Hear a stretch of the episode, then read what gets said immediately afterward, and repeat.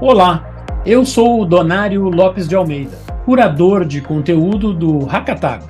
O Hackatagro é um movimento em prol da digitalização do agro, reunindo produtores, startups, investidores, empresas e entidades, e tem como objetivo promover a colaboração entre parceiros que buscam o desenvolvimento do agro brasileiro.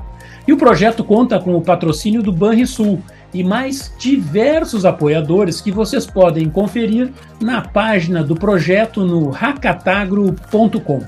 E hoje o papo é sobre o desafio Expo Inter 2022, uma maratona de inovação e tecnologia que teve o tema de aumentar a eficiência do agro através da capacitação digital. Para falar sobre esse evento que foi muito legal, foi durante a Expo Inter 2022 que aconteceu esse ano de novo aqui no final de agosto e início de setembro, a gente vai falar com o Paulo Crastin, do Senac Tito de São Paulo. Ele, que já foi inclusive competidor do Hackatagro lá em 2021, venceu aquela que foi a terceira maratona do projeto no ano passado e atua muito com muito mesmo entusiasmo né, no Senac Tito São Paulo, onde ele é professor, ele tem uma série de, de atividades lá, lidera o ambiente maker lá do Senac São Paulo. E eu já chamo aqui duas boas-vindas a ti, Paulo. Seja muito bem-vindo aqui com a gente no Hackatagrocast. Tudo bem? Tudo bem, Dona Obrigado. Olá a todos. Estamos aqui novamente para falar disso que eu gosto tanto, que são os hackatagros. Ah, que legal.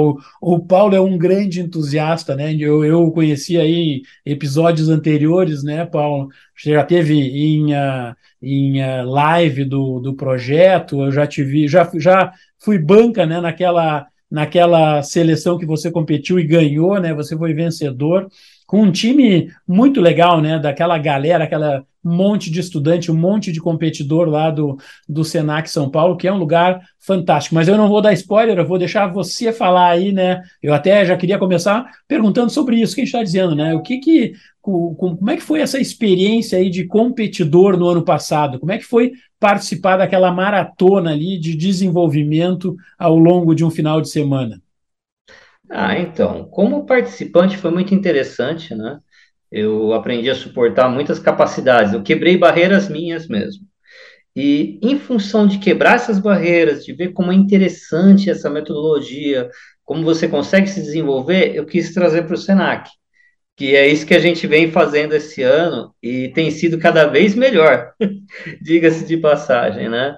É, é muito bacana um evento desse porte, porque ele traz a ponte do campo para os alunos que só conhecem tecnologia, só estão antenados com a cidade, e também traz essa questão de desenvolvimento, eles superarem as próprias barreiras, lutarem contra si mesmos, trabalhar em equipe numa madrugada, hora que um está cansado, um está com sono, o amigo não veio participar da equipe, eles estão lá, estão fazendo.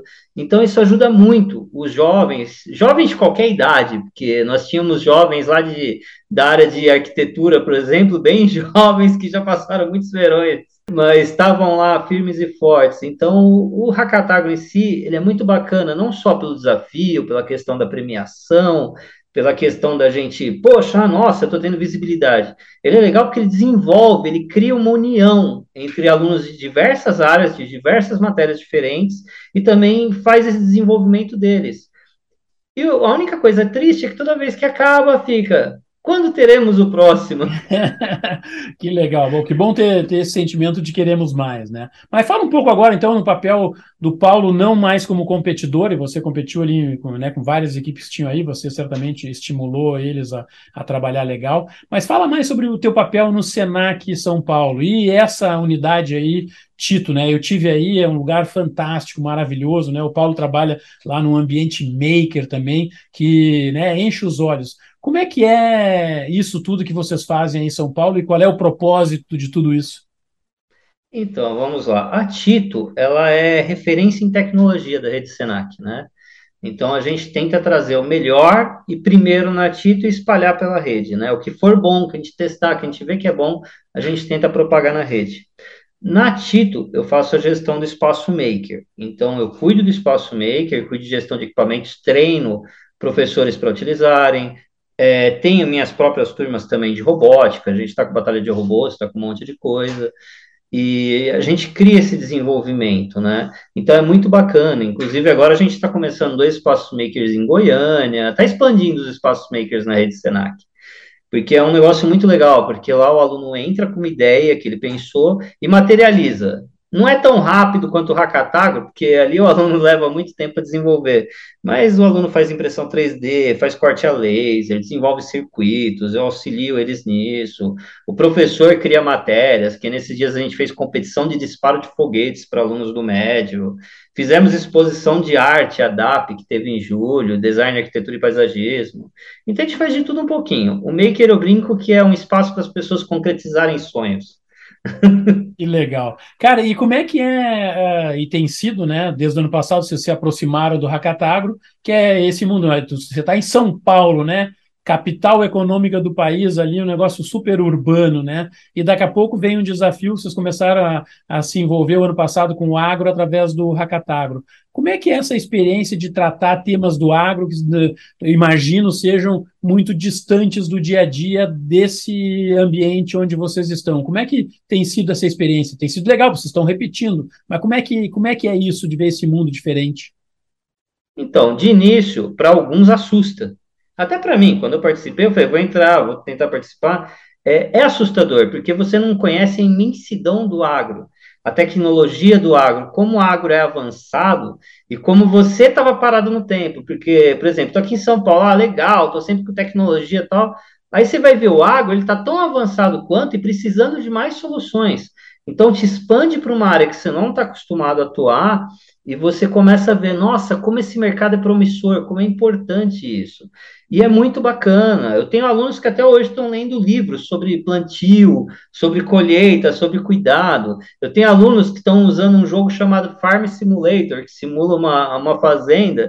Então a galera se empolgou, eles continuam mexendo. Eu achei muito importante essa ponte do agro com a tecnologia aqui. Achei muito importante daí do Suco São Paulo. E por mim, expande para a rede inteira, porque eu quero ver o máximo de gente ajudando todo mundo. Que legal, que legal. Cara, e como é que essas competições são super uh, animadas, mas é, você falou um, um, negócio, né? Pô, gente que não tinha nada a ver e descobriu esse mundo e tal. Como é que descobre? Descobre lendo Google, indo atrás e falando com mentores, né? Uma, uma, uma chave da, da, do sucesso do Hackatagro, eu posso dizer porque eu estou desde o início, né? Sempre foi, sempre os competidores, né? Aqueles que venceram, aqueles que fizeram soluções bacanas, todos eles, e se for olhar os podcasts do passado, Paulo, depois você entra aí no, no, nos podcasts, vai ver quando tem os, os competidores contando a história deles, de como é que eles venceram o desafio, cara, o valor que eles dão à mentoria é fantástico, né? Porque realmente é, é o que traz ali o conhecimento e tal. Como é que você avalia esse tema das mentorias? Você que é um professor, né? Tá ali com os caras sempre. Como é que é a mentoria numa competição dessas? A mentoria é fundamental, porque você pega uma pessoa que já tem uma experiência muito grande naquela área, que conhece, que sabe as dificuldades. É, assim como você, não tenho nem o que falar, um especialista, tem ajudado muito a gente, e todos os outros mentores, é fundamental. Nesse último agora, o Carlos Aranha também auxiliou, todos vocês, o Denis, tem conversado bastante. É, todos, toda, sem a mentoria, eu acho que não acontecia o Hackatagro com essa é, como é que eu posso dizer, com essa execução tão precisa, com soluções tão adequadas. Sem a mentoria, fica um negócio meio que no ar. A gente precisa da mentoria para direcionar o foco e para poder conhecer mais a respeito, porque o livro você está lendo, legal, informação. Mas é interessante você ter um mentor que tem o problema real, que ele te explica, olha, eu fui na fazenda X, Y, Z, a gente tem essa dificuldade constante, é equipamento que não consegue fazer essa varredura de solo e a gente precisa disso. Às vezes ele tem um conhecimento ali que foi fundamental da prática que livro nenhum vai te ensinar. A mentoria é fundamental. Muito legal. É, exatamente.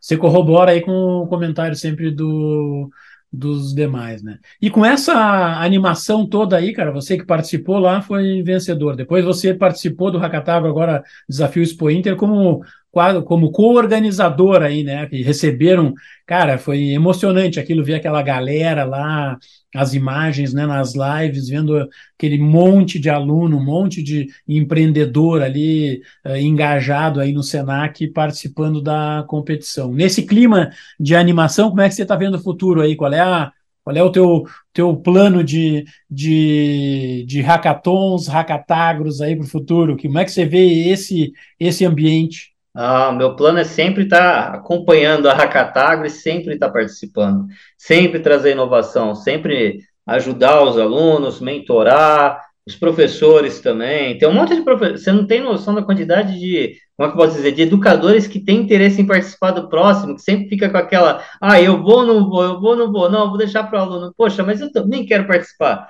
Então, ano que vem, ou esse ano ainda, próximos desafios, a galera vai estar tá firme e forte para participar.